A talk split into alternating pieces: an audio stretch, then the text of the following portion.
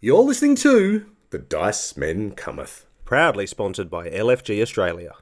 L F G dash oz dot com dot a u. Or you could visit their store in Canberra. It's in the A C T.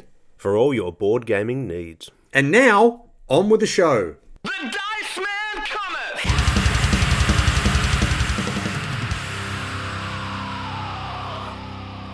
There you have it. We are the Dice Men Cometh, and that is our new intro jingle. We hope you loved it, because we do. We do. We Sur- really do. Surely when a jingle is that metal, it's got to be called something else. Than a jingle? Yeah. Well, you can't no. have... That's not a jingle. That's, uh, let's that's, call it a jangle. Like a, it's a jungle.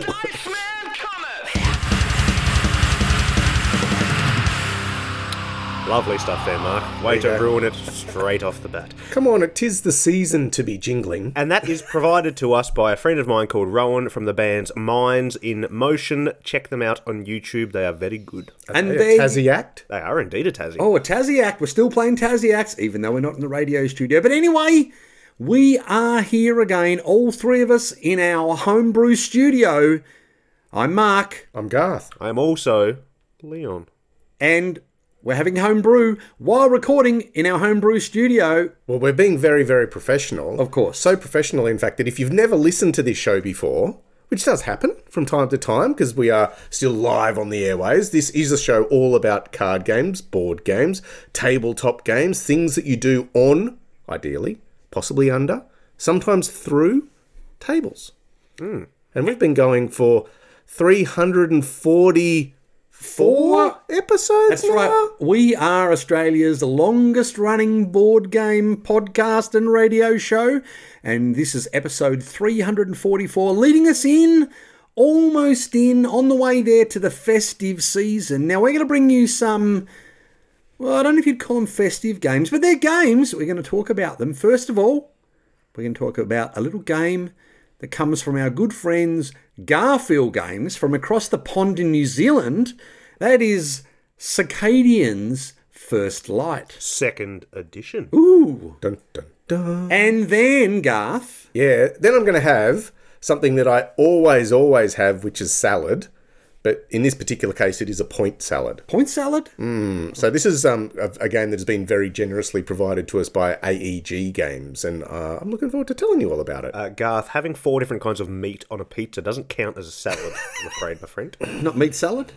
No, that's mm, that sounds horrible. Well, and as well as those games we're going to talk about, we are going to launch our amazing yeah. twelve Games of Christmas competition where you can win one of, surprisingly, twelve games. And these games, they're not just games that we got lying around the place. They are games given to us for you by our fantastic group of sponsors, L F G Australia, V R Distribution, Let's Play Games, Good Games Australia, Good Games Publishing, and Behold Games. Is there anyone in the Australian tabletop hobby that hasn't provided us with a game to give away? It's just remarkable. I don't know, but whoever they are, they're scum. Well, oh, we've got twelve great games we're going to give away. We'll get to that later in the show. But before we do, we're going to talk about some games. But before we do that, we're going to take a break, and then we'll be back to talk about the games. Um, excuse me? The Dice Man Cometh!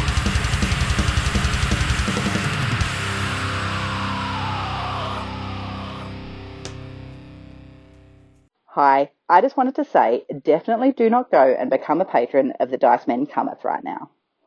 I advise this because if you do, you'll be entered into a competition to win some great games, and frankly, I'd like to keep my own odds of winning as high as possible. So definitely do not go to Patreon and sign up right away. Perhaps just leave it a little while. That way, you'll forget about it and remember again after Christmas when the competition's closed. That's all from me. I'm Tegan Smith, and you're listening to The, the Dice Man Cometh!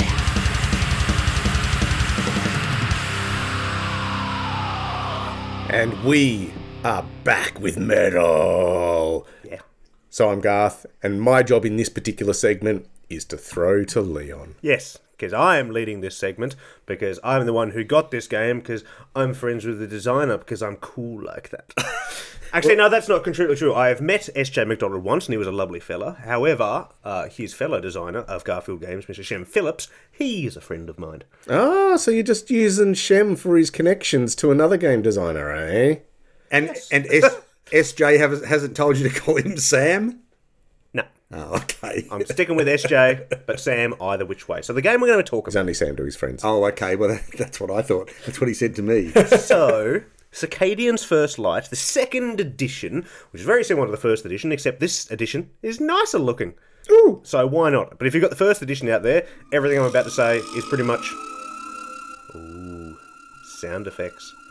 Alien planety stuff. Exactly. Mark, probably wait for the game's description before I say that. I'm going to say designery stuff first. Okay. We haven't got a designer sound effect. Have you got one? Um, excuse me? We will go with that.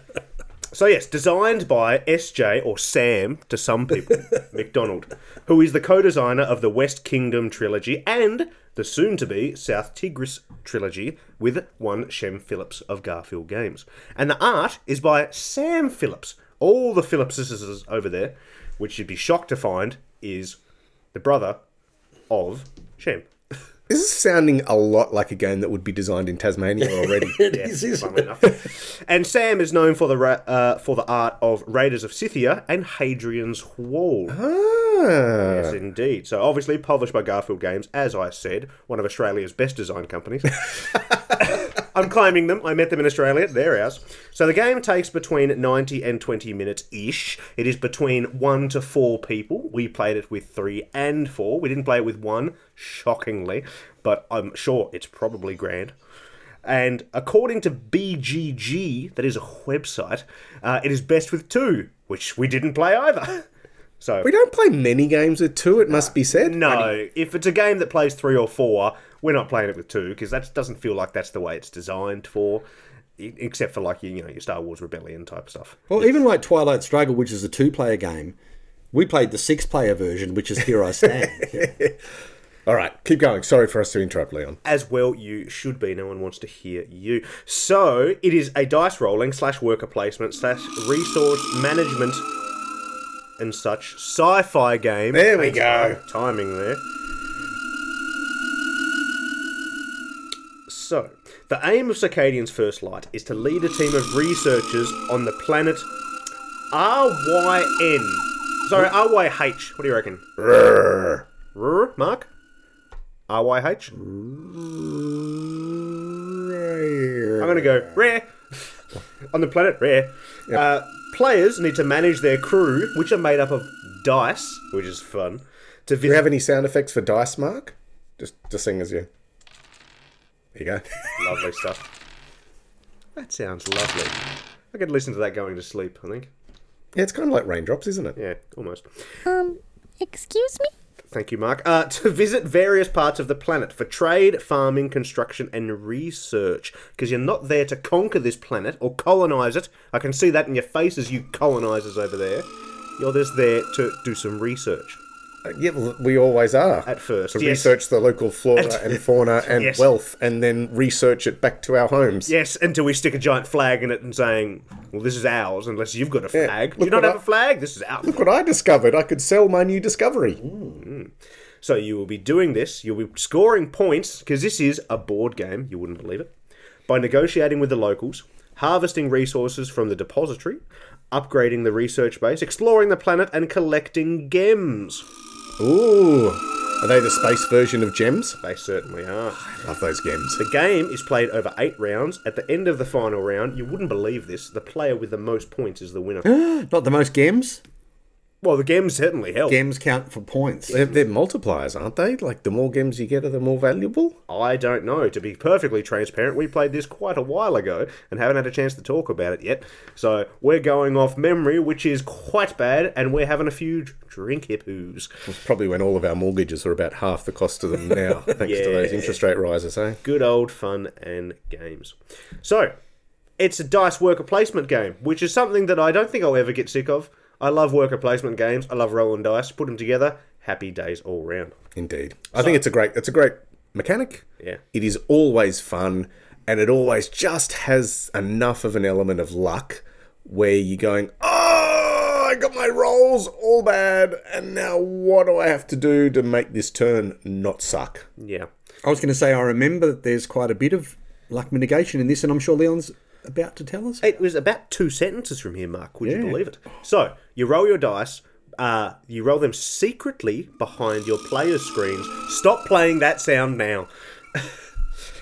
And then you're going to assign them. You're going to assign them either to your garage. That's right, you've got a garage on your research base. I believe in space it's called a car hole.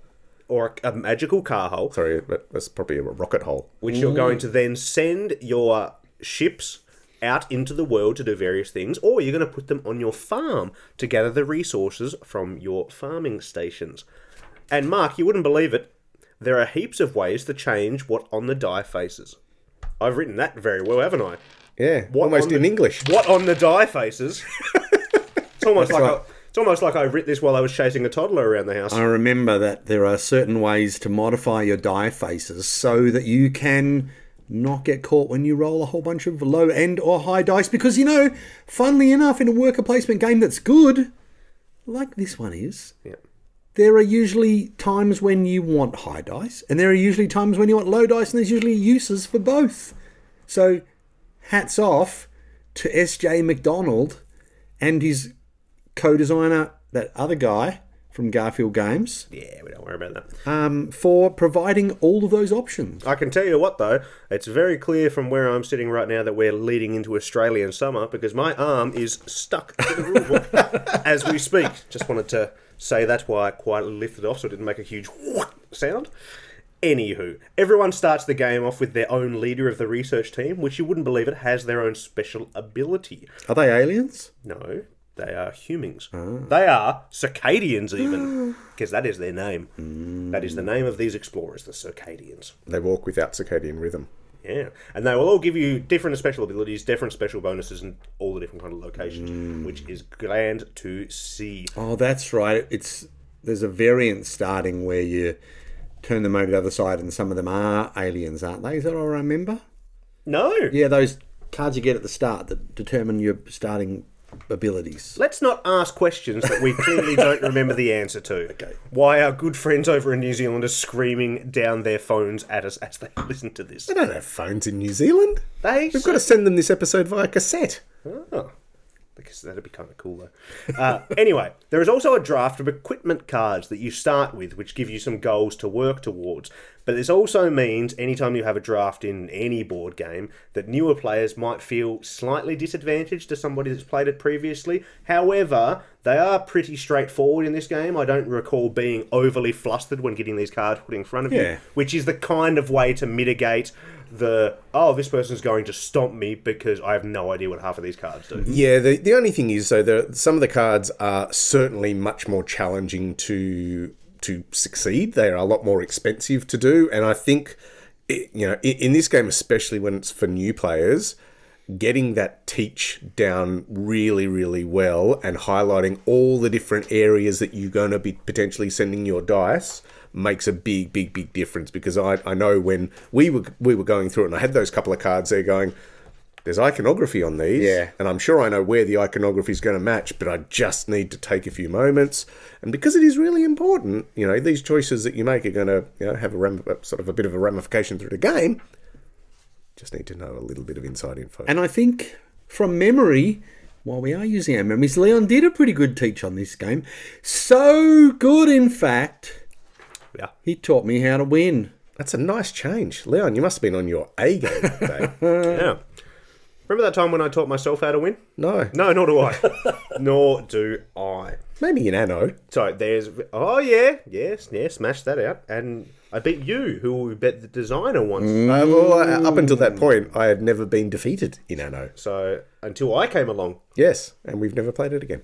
Now, hang on. Back on task. Okay, thank, thank you, Mark. Back to aliens. So there are various different resources in this game, but one of the ones you'll use as fuel is algae from this planet. I've got that written here just as a sentence, just because I thought that was cool. Anywho, So, what are the different locations you can go to? Because this is a worker placement game. Mm. There are various different ones you can visit on the board. There is a marketplace where you can trade various different resources into other resources. Always good. But like any good worker placement game, these places have limited amount that where you can put your dice. So you have to work out when you're sending out your stuff from left to right on your turn, where's the best place to go, depending on what pip is on the die at the time. Mm. And I do like just the simple decision of, it's not like you're going to go to the market and I can always exchange algae for this or that or that. It, again, depends on the pips on the die. So Zaps. Sure. Zaps, Zaps was one of them. Zaps. Gems, another. Yes, yeah. But I just like that little bit of decision-making. It's not, I'm going to send a die to the markets. I'm going to send that particular one with that number of pips on it because I need to exchange that for that. Yes. Just a nice little um, yes. design choice. And I'd say when it comes to the worker placement aspect of this game, it's not the, oh, I can't believe everyone keeps taking the spots I want to go to. It's also not one of those games where I don't feel like there's any conflict here because I can just go wherever I please most of the time. I'd say it's got a nice sweet spot right in the middle. Mm-hmm. There. there are a few times where I was just like, ah, you guys can go to hell, which is what most of my turns seem. I don't remember you saying those exact words. I said that, well, tune into the Patreon exclusive episodes to hear my exact words. And even then, there's some of them we're not allowed to say on the Patreon exclusive. Uh, you can go to the Foundry where you upgrade your garage, where you can get new space vehicles, which is always fun. Sure is. Yeah. You can go to the mining camp where you can trade water, where you can trade water, a very important resource, for gems. Oh. Yes. Mine, mine, mine. Yes. Mine. That is the very, the very Australian. Haha. Well done. Uh, there's the lab where you can upgrade your research base, your farm, so you can get all the resources you have back home, which is a good thing because no one else can put their dice there. So it's always handy to have that. Mm. The Academy, where you can get more workers, Mark. Always your favourite first turn. Oh, yes. In any worker placement again, the old get more workers. Then we've got a couple of places here that are a bit more in depth. We've got the Depository, where you can get permanent upgrades, but you have to leave workers oh, there yes, forever. Mm. Well, just for the duration of the game. Oh, yeah, of course. When you're packing it away, I would suggest taking them off the board because it would probably be difficult to pack away by leaving them there. You've got the control room, which lets you move your harvester because there's actually a planet board that goes right smack dab in the middle of the table when you're playing this. And you've got a little plastic harvester that you'll move around to different areas and let you harvest things like your water, your energy, your gems and stuff as you go along. But just as a kind of centerpiece of the table, it looks very nice. It does. And, and your little harvester token just looks cool. Mm-hmm. Yeah. Like it's the hex hex shapes, but it's a hollow hex shape, and it sort of just goes around like a little Roomba, going, sucking up all that stuff. I think it makes a noise while it moves around. Oh, really? Oh, that's a very spacey noise. It's hoovering up those zaps. Yes. And that water. There is also a headquarters that you can go to, which, if you put your die there, the next turn around, those die will go before any other ones mm, in that. So this is a way yes. to guarantee that you are a first player for at least one action. And you can get some other resources there. And on that same board is a nice little space where you can see the event which happens every round. Because you've always got to look out for those cheeky events. That's right. You sure do. Mm. And then we have the trading, because there's locals there that you're communicating and trading with. You're not there to colonise. I can see it in your face. Take it off your faces. So with the three local races, uh, which also costs you workers forever, which is you selling your friends to aliens. I'm, I don't know. But that seems like one way to do it. I think it's exchanging commodities in a friendly, yet, mercant- yet, yet mercantile fashion. Diplomatically. Yes. Yes. And again, this also comes down to the pips that you send on the dice. Is very important going to these locations. And there's certainly no taking advantage of anyone. Yeah, it's all done in a very friendly manner. Mm. Not at all. However, this is the one place on the board that if you send die at a certain time, there can be setbacks. Mm. So there are certain things that you could lose in your research base. And this represents other people getting there first and trading with the locals before you, mm. and them either having all their good resources already gone, or them being slightly annoyed with you that, oh, everyone else come and said hi straight away, and you've just been sitting in the corner there taking stuff from our planet before you come to see us. That's... That's a bit rude. That's like walking into a party and going straight for the chips and dip. Looking at you, Garth, you double dipper if ever I've seen one. Oh, yeah. Before you've said hello to everybody. They call me triple dippy. Oh, gross. And these three alien races, we have some plant algae-looking folk called the Playing uh, algae people. Lorraine, I'm going to go with. We have some water-looking folk called the, called the Zakard. And then we have some red, earthy, mining-looking folk called the Jarak, which they, they look the most pissed off, funnily enough. But they're all relatively nice, as long as you stay on their good side. So you'll do this, you'll use all your die on your turn to go to all these different locations, you'll rack up all your different kind of ways to score your victory points and get your resources and get your equipment and get your end of game scoring, like any good hero game. But this is a sci-fi game with aliens in it, which is kind of cool. Uh, once they're all done, and then after that you go back to your farm, get all your resources from there. You do that, funnily enough, in eight rounds, eight times, and you're done-ski. That is this game. Yes, it is this game. Mm. And this game is a good game. However, I do remember there being a little wrinkle to do with the harvester moving around the board and certain bonus at end of game, which was determined by which section your harvester was adjacent to on the outside of the board, do I not? Well, there are there are certainly some little hexes that were double-sided right at the edge yeah. of the board, and if you were on one of those, you could flip it over and get the, the, the big victory points. But you don't know what the number of victory points are. There are ways of finding out for various different mitigations throughout the game. But yes, you'll add up different resources as well as different end-of-game scoring and victory point things, like any good Point Salad-y, huh? Hey. Wink, wink, nudge, nudge, uh, type of Euro game. You've got all that to look forward to. Uh, that on top of it, this second edition, it all has nice little wooden pieces, which is always lovely. They all come in their each individual little trays, which is nice. However, those tiny little trays are quite small, and also they don't have rounded bottoms, so not the easiest thing to pick up when you've got big old grown-up fingers, and I have rather small, girlish grown-up fingers, and even still I find it difficult to do. Yeah, and um, I think the there seemed to be a, a, an unusual number of the slightly larger tokens versus the smaller tokens, because mm. you'd get ones that I think are worth three or five or whatever, but there didn't seem to be a huge amount of them, and spe- I guess especially with water. You know, you are going to accumulate a, I was going to say bucket load, several bucket loads mm. of water throughout this game, because your harvester sometimes can pick up ten or fifteen or twenty water basically in one hex if you're right in the, the edge of a water collection area.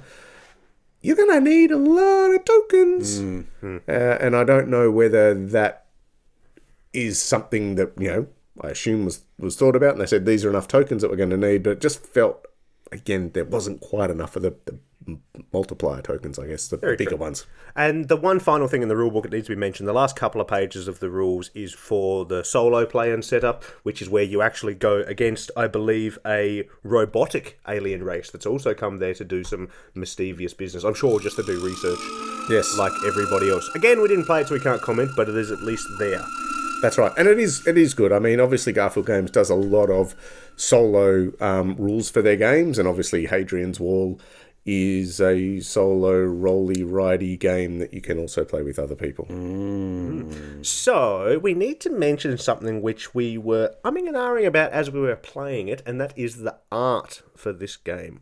What do you lads think of the art? Because certainly, oh, it's certainly there. There is certainly art in this game. And it's certainly done by Shem Phillips' brother, Sam Phillips. Yes, and he looks like a rather tough geezer. He does. Yeah, we weren't hugely fond of the art. It's not, I don't dislike it necessarily, but I wouldn't say that I definitely like it either. It has kind of a almost the cardboardy mannequin-y look to it, where all the characters look like they've just been kind of slapped onto a background, which is a bit jarring. So I don't mind it, but I, I'm, I'm not a huge fan, I must say. I think it, for me, it just looks like it's very stylized and very still. I yeah. don't, I don't, I don't, yeah. I feel like it is a, you know, it's all very well constructed art, and obviously the skills involved are, are amazing, mm. but it just doesn't, it doesn't scream of life. To no, me. it doesn't. It, look- it just looks like, oh, okay, I'll, I'm going to take a photo of this and this and this, and, and this is what it looks like, chink, and make it arty. Um, so to me, it looks like perhaps uh, like a nineties cartoon style. I mean, it, it certainly it, it, it is very stylistic. Everything fits together nicely. Like it looks like it's. You can tell it's all been done by the same artist because it's it it is similar. But yeah, it, it look. I'm sure there are some people that like it. Yeah, I mean, yeah. It, it's, it has its own style, that's for sure. Let's let's put it that way. And I mean, having your own unique style is a fantastic asset to have. Yeah. yeah. You know, because there are going to be numerous designers and publishers who go, we want a particular look, and there it is. Yeah. And there are numerous artists around the world, of which Garphill Games uses other artists who mm. have very distinct styles. And you go, yep, I get that. I'd get the game. And I know who the artist is for sure. Yeah, I definitely just say, though, that it's polarising, much like, say, something like Inish, where some people go, oh, that that box art's amazing, and I look at it and go, oh, that box art is rubbish. Yep. But, you know... Pity, pity about the game. Oh, you... But I think, look, potentially, maybe what they've done, because you've mentioned the very iconic look of, excuse me, of the Garfield Games worker placement.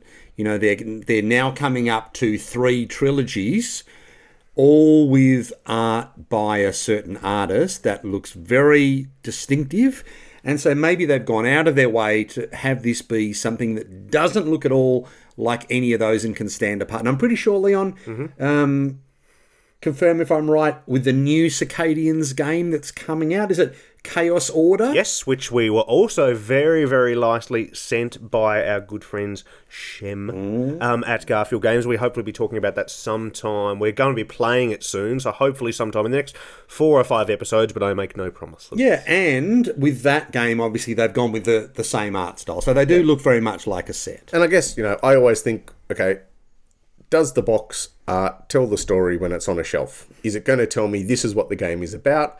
And does it make me want to pick up the box and investigate more and turn it over and go, okay, this, this game goes for one hundred twenty minutes. It's about space trading with space aliens in a friendly, diplomatic way where you're going to be using dice and manipulating those to do a thing. I'm not sure that it does that. No, I must say that the, yeah, the actual box art itself is not my favourite. There are some other bits in there, other bits of art throughout the game that I think are completely fine. But yeah, the box art doesn't jump out at me. But the game itself... we should get onto that. The game itself, uh, I did enjoy. I do recall it going a bit long. However, that could very much be what we call the Dice Men tax, mm-hmm. where we tend to rabble on a bit. Have you ever noticed that, people listening? That we just rabble, rabble, rabble, rabble, rabble, and just don't stop? Not after three hundred forty-four episodes, no. No, no, no. um, but other than that, it, w- it was good. It was a worker placement game where you got to roll some dice, and I and by people that are definitely decent designers in that genre. So, and I'm looking forward to playing Chaos Order, which is the more fighty version in this kind of universe, and that is an asymmetric game where I believe there's six different races, and and you all... throw dice at each other, don't you? No, I don't. Well, we can do that if you want to, but I believe everyone has a different way of winning that game depending on what race you are. So that is, dare I say it, interesting. Well, I'd just like to make a few comments. So firstly, I think I've already mentioned, I did like the fact that there's a lot of ways to mitigate your luck in this. Yeah. I did like the fact that you can expand your base, or it's a farm, isn't it? Yeah, so you expand your farm, which often gives you, firstly, more dice, but also more ways to uh, change your dice or to do different things with your dice. And then you have got placing your dice out on the board. Couple of those tricky little spots, like as we said, mentioned, there's the spot where you go this turn, nothing happens this turn, but then you're guaranteed to place that dice first next turn. I really, I can't remember the name of it, but I remember that, that I use that Head, a lot. Headquarters. That's right. And is that also where that you get to choose either that die face or the opposite die face yes, as well? You can flip it to the yeah. exact opposite die face. Yeah, there the, are lots of different ways where you could possibly, you know, roll the dice again or other things like that. Yeah, and I also remember trying to find out what was on the flip side of those little tiles around the edge of the board that affect your endgame multipliers, and battling it out with Garth when we were basically racing our harvesters to the same spot. Yeah. And by doing that, you sort of, because you're not going to fresh areas to harvest, you were missing out on some bonuses.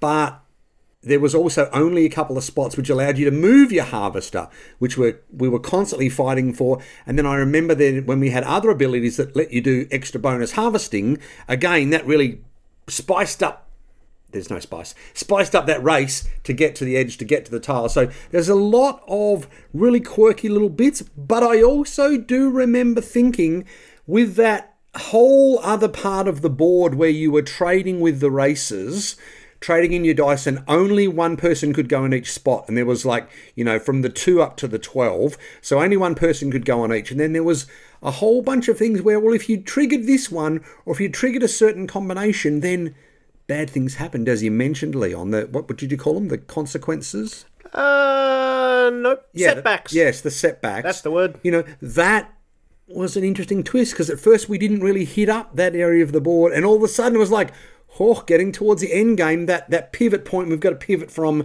getting resources to getting victory points. That was quite interesting.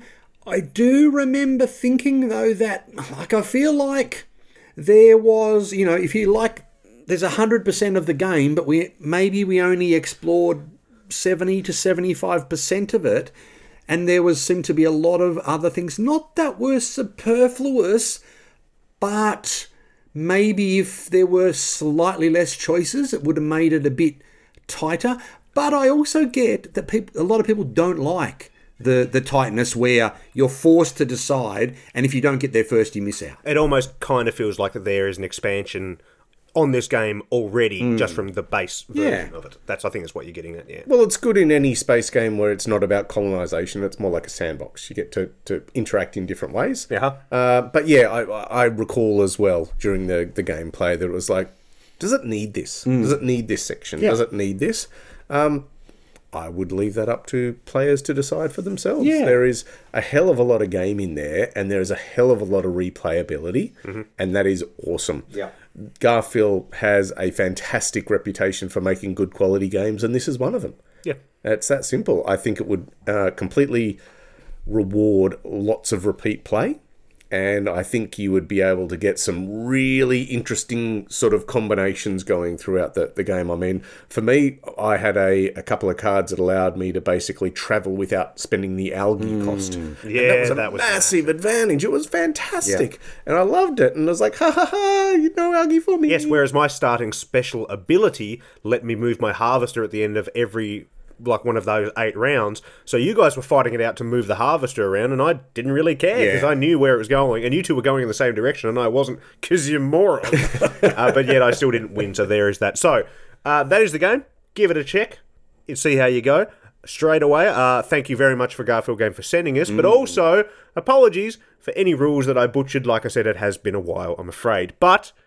it's a game that we liked, and there you go. We're going to have a short break after that big meaty meal. If that is some sort of little side point salad to give us a refresher, we're going to, so we're going to talk about point salad in a second. That's what I was doing there. All right, let's take a break and come back and talk about more games. The Dice Man cometh!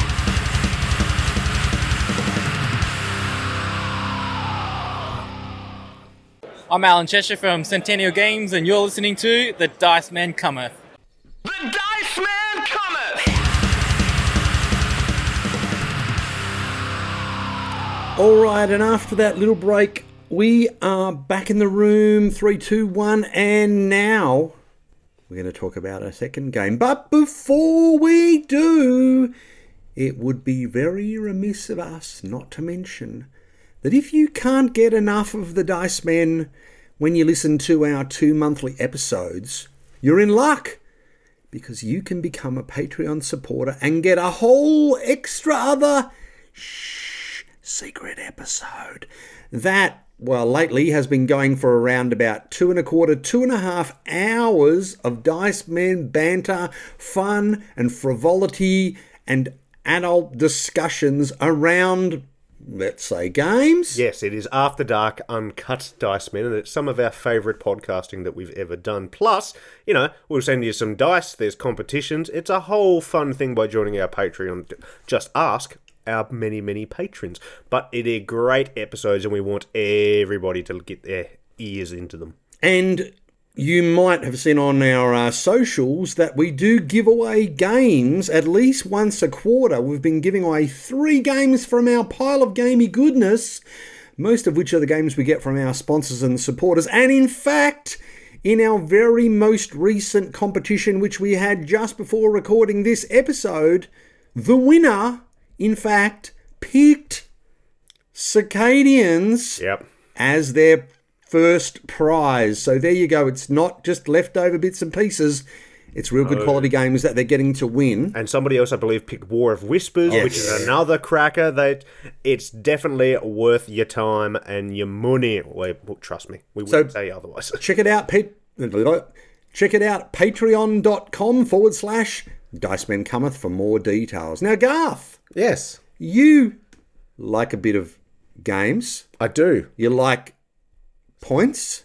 I, I do when I get them. Yeah. I don't like and, when you get them. And I also, someone told me that you like a bit of salad. Not much. Can but... you combine those three things, stir them around, add some dressing and make whip up something? I mean, what, I can. What's, what's your favourite salad?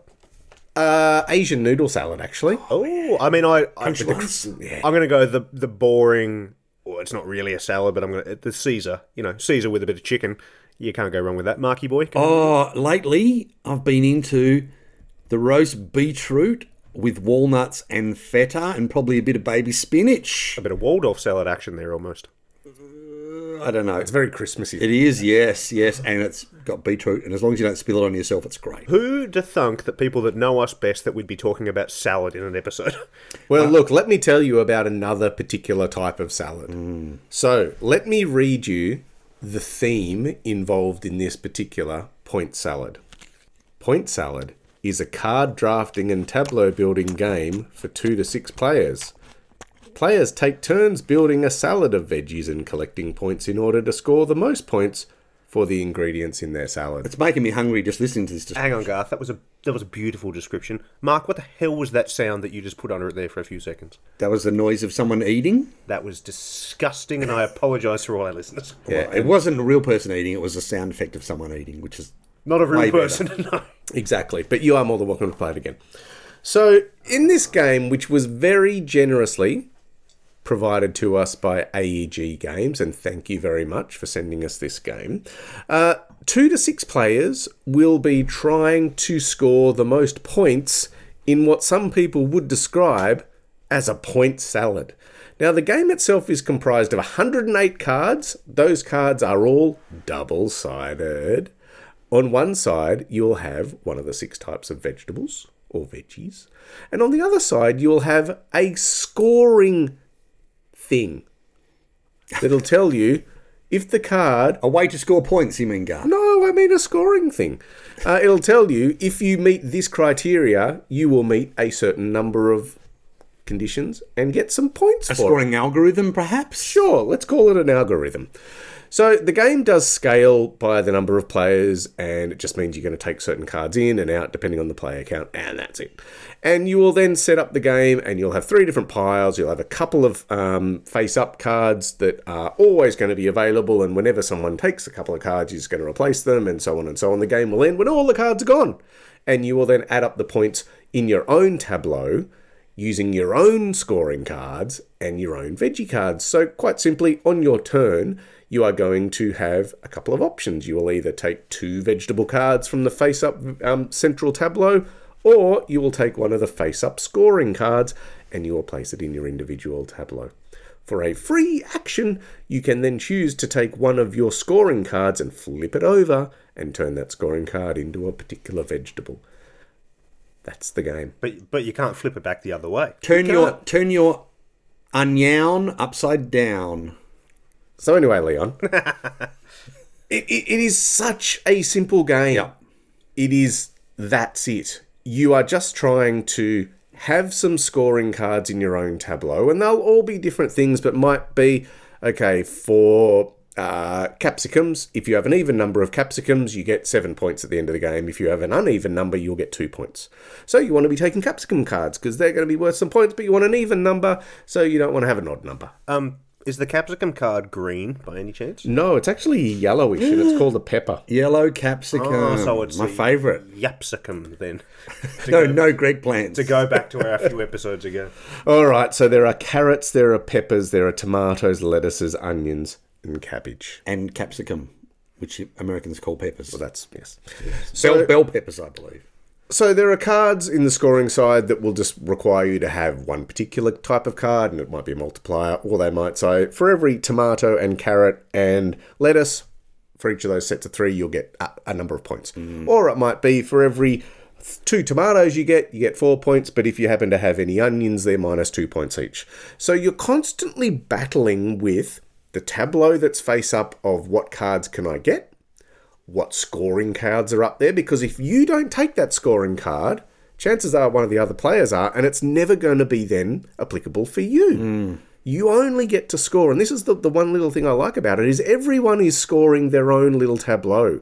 So just because I'm scoring for an even number of peppers equals points, Leon doesn't give a rat's ass about how many peppers he's got for my card, but he might have a card that says he needs an even number of peppers and carrots because that's going to give him two points for every pair he's got. Yeah, which really adds to the replayability of this, because since the game is so quick and it's always different, one game you could be the only person going after, say, onions, because the other two people have cards that want nothing to do with onions. They want nunions. They want nunions at all, whereas the next game, all of you could have scoring cards based off many onions or munions, and it could just be a war for who's going to get those onions. So again, two da- two games right next to each other that are completely different. Well, look, firstly, double-sided card technology is always good. But secondly, I love the way that I look over, I see Garth, he's got onions. In fact, he's got munions of onions. And then a card comes out and it's like mega wahoo points for munions. And I get the greatest joy of going, I'll take that scoring card, but I'll flip it over and make it be a carrot, or a tomato, or a lettuce. I don't care, as long as Garth can't score from it. And that's the thing is, once, even if it's on the main board, once you've flipped it over to its onion side, you can never flip it back to its point side. And that that opportunity to score those points is gone forever. Yeah, and, and this is where that push and pull of, yeah. oh, I always want to choose two veggies because more veggies equals more points, mm. but you might just be completely lucky, and there's this massive point-getting scorecard that you just go, yep, I want that one. Uh, but it is at the detriment of increasing your scoring pool by the by the vegetables. Yeah, and this this is a game that came out, I think, a little over a year ago, maybe even two years at this point. And when the name first got said, everyone went, oh, ha, ha, ha, very funny. And then the game actually got into people's hands, and people went, oh, this is small, but there's actually a game yeah. here, in the fact that this year, two years later, people are still picking this up by the droves quite happily, because it does... funnily enough, exactly what it says on the tin, that it is a point salad-y game. But tinned it's, salad? But it's a... Uh, I eat tinned salad? I don't know. Some people buy packet salads from, like, supermarkets. Yeah, my, not in a tin. My sister did that once. There was a cigarette butt in it. Oh, no. Yeah. She must have got the deluxe salad there. Yeah. But I, I get the point you're making, Leon. The other thing I f- loved was that you can't really... predict what's going to come from the point scoring side, because there's a huge variety of different mixes of salady points and individual points, and the, you know, you sort of might start to set a strategy or tactics at least towards a particular scoring card when you see it pop out, or when even when you get it in your tableau, but then all of a sudden you need munions and there's nunions. You're stuck, and you've actually then think, well, do I flip that card over and go with another, or do I stick with that and hope some more is going to come out? But that just adds to the, the funions. Yes! Nailed it. I am out of here. See you later. But I do like that you're never going to be able to math it out completely. So yeah. even though that, you exactly. know, in a six-player game, there's going to be eighteen of every vegetable in there, because that's what the rules say, because you're going to have some that are the veggie side up and some that are going to be the yeah. um, the scoring point side. You can never just go, oh, yeah, ah, there's one more one more carrot out there. I know I'm going to be able to get it at some point during the game. It's There's always just enough of, I guess, lack of information. Yeah, and there are those cards where, as you said, you know, if you get a combo of three types of materials of the food variety, that gives you, like, quite a high amount of points, but... one of the other types of materials is then worth negative points. It it has a surprising amount of little wrinkles to it for a small, quick game like this. So I certainly had fun. I mean, I know we played it. We played it late at night. You know, we'd had a couple of beverages, and it certainly, unlike most salads, it went down really well. Yeah, and and look, I would actually say that the box is way too big for what this game is. And it's a very small box. It's one hundred eight cards. Yeah. So this is a game where you could just pretty much remove the box, yeah. stick it in a bag, stick it in a purse. A little tin. Stick it in, well, no. Okay. um, because tin salad. Yeah. Uh, and take it everywhere, because this game is completely appropriate for younger kids all the way up to mm. that experienced gamers. It is a perfect game to start a games night, end a games night, or for that little bit of a filling time while Leon's setting up a uh, Circadians game. And it is one of those small box games as well that you can play. It can turn into, yeah, it's a ten-minute filler, but we've just played it six times in mm. a row. Yep, absolutely. So, which is always the best of these type of games. Uh, yeah, and that's all I have to say about that. Uh, thanks so much to A E G for sending us a copy of this game. It has hit the table numerous times, and every single time it's been a bit of fun. Awesome. Well, look, let's take a very Funyuns. super quick fun, oh, sorry, Funyuns. break fun, from all the Funyun. Funyun. And uh, then we're going to come back and tell you how to enter the competition, the twelve Games of Christmas. The Dice Man cometh!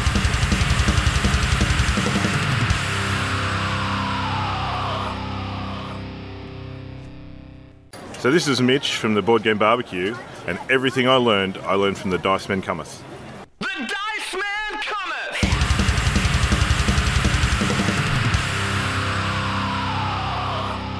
Three, two, one, you're back in the room. Look over here, look over here, look all around the room, but back here at me, because I'm going to tell you about the twelve Games of Christmas. There once was a group of three jolly men. Well, two jolly men and a sort of a winsome, sallow, crusty-looking younger man who clearly worked way too hard and too, spent too many nights packing the chocolates for all the boys and girls at Christmas time. Hang on, Garth doesn't work too hard.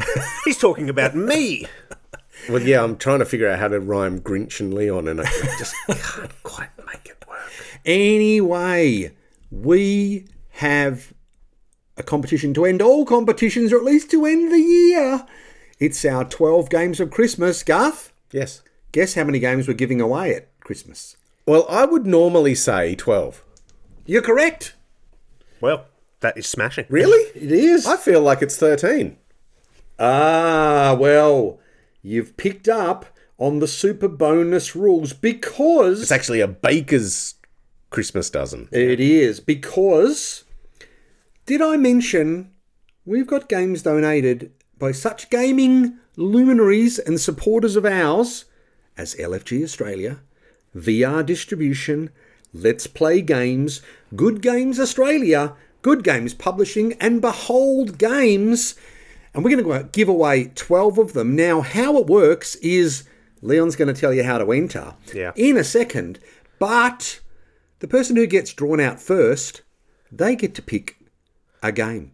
The person who gets drawn out second, they need to pick at least two games, because if obviously the person who gets drawn out first takes that one, then we'll know what to give the second person. Don't so do all twelve. If you get drawn out eleventh, you need to give us eleven games in order that you would like.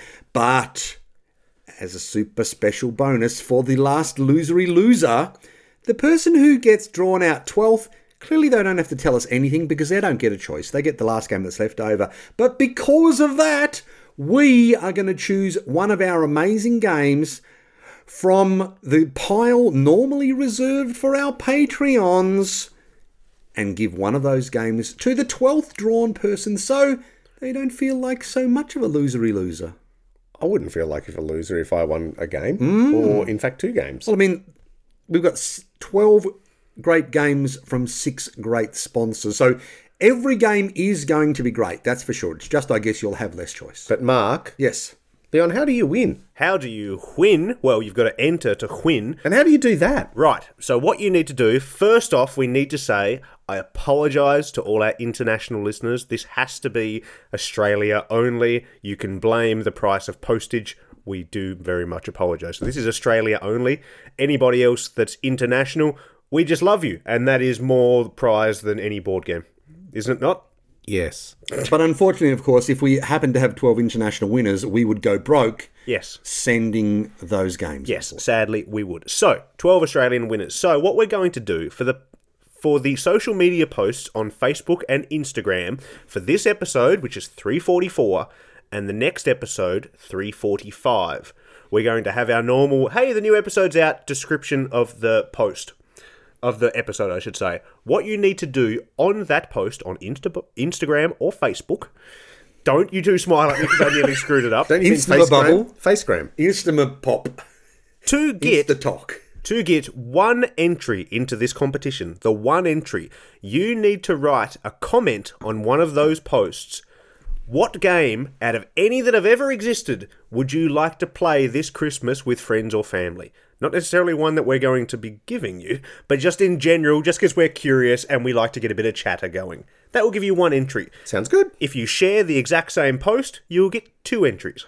If you're one of our lovely Patreons, and we know who you are, you're going to get three automatically, because we just love you that much. And then, I'll tell you what, I'll give you the hot tip. If you do the sharing and the commenting, we'll give you we'll give you entries for those as well. So you could end up with five bloody entries. And you've got two posts as well. Mm. Don't go pretend doing the same one on Facebook and Instagram, because, oh no, I'm in charge of this. But if you do it like two weeks in a row, that's that's ten bloody entries there, lads. Crikey. Yeah. So we're going to do it for those two episodes for that we put out, and then we're going to draw them on the tenth of December. That is the cutoff. And then the episode that's going to come out about mid-December, we're going to announce all the winners and then send them out as soon as possible. So hopefully you get them before Christmas, but if not, you will get them very soon after. And before the competition finishes, before that last post for episode three forty-five goes up, we... or sorry, before we draw the competition, of course, we will post with details of the twelve games that you can win. So it's not going to be a surprise. We don't have twelve games of uh, throw, throw burrito or... I went to the tip shop. I've got a, a nineteen eighty-something version of uh, Diplomacy. Yeah, no, that's not going to make... Whoa, that's not... I mean, that's actually not a bad gift, though. But two bucks. No, two bucks. So our, we, we're going to be giving away the games that our sponsors give us for this competition. So they're all going to be great games, uh, unopened... in shrink, as long as that's how our suppliers send them to us. Um, but yeah, un- unplayed games, and then we might play them, and then we might give them away because they're worth more after we've touched them. Or we might just edit that whole bit out completely, because that's not true. Okay. We've played all of them. Okay. Our hands have been in things. Okay, I'll edit it out. So coming up to the end, we will publish uh, a post, and you'll be able to see all the games that you'll be able to win. There's going to be some amazing games in there. We don't know exactly what they are just now, but we will before the competition's and drawn. Entry just takes a few seconds of your time to do a cl- couple of little, you know, f- clickety-clacks on your on phone, your on your, your computers, and then you go. I say completely free if you're Patreon. That costs money, but they get the bestest of the content. Don't you worry about that. Mm. Plus, they get the most entries. Yeah, absolutely. And, that, and, and it does only take a few seconds to become a Patreon backer. Exactly. Yeah. So that's what you've got to do. I won't repeat it because you can just go back a few seconds and listen to it. But that is what you're going to do, and it's going to be awesome. And that is the end of the episode this week. Pretty much. And look, I know I've said it maybe three times, but I do want to thank so much our fantastic sponsor, L F G Australia, and our other awesome supporters who have also been providing us with games during the year and especially for this competition. So again, if you can support them and tell them that Dice Men sent you, that's fantastic. So I'll just name them again. We've got L F G Australia, we've got V R Distribution, Let's Play Games, Good Games Australia, Good Games Publishing, and Behold Games. Thank you so much to all of you. We love you all so much. And they're just the main ones. There are other smaller ones that have sent us stuff too, but we have bad memories because we're all crusty old men. No, Leon, I was only talking about the competition. Oh, yes, they're the ones sending us. I'll be quiet now. Can I go get a drink now? Yes. Okay, cool. Glug, glug, glug, glug. Anyway, you know what? Is that the end of the episode? I think that's the end of episode three forty-four. We hope you've enjoyed it. We hope you're enjoying these new format episodes. And we hope especially that you've been enjoying our new Jingle Jangle. The Dice Man cometh! And we'll see you next time. Bye! Booyah. Boy. Bye.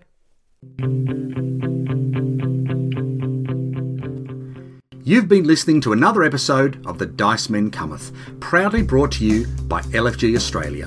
Be sure to check out l f g dash oz dot com dot a u for all the details of their online and physical retail store. You can find us at dice men cometh dot com or on Instagram, Facebook or Twitter, and don't forget you can support us on Patreon too. Thanks for listening.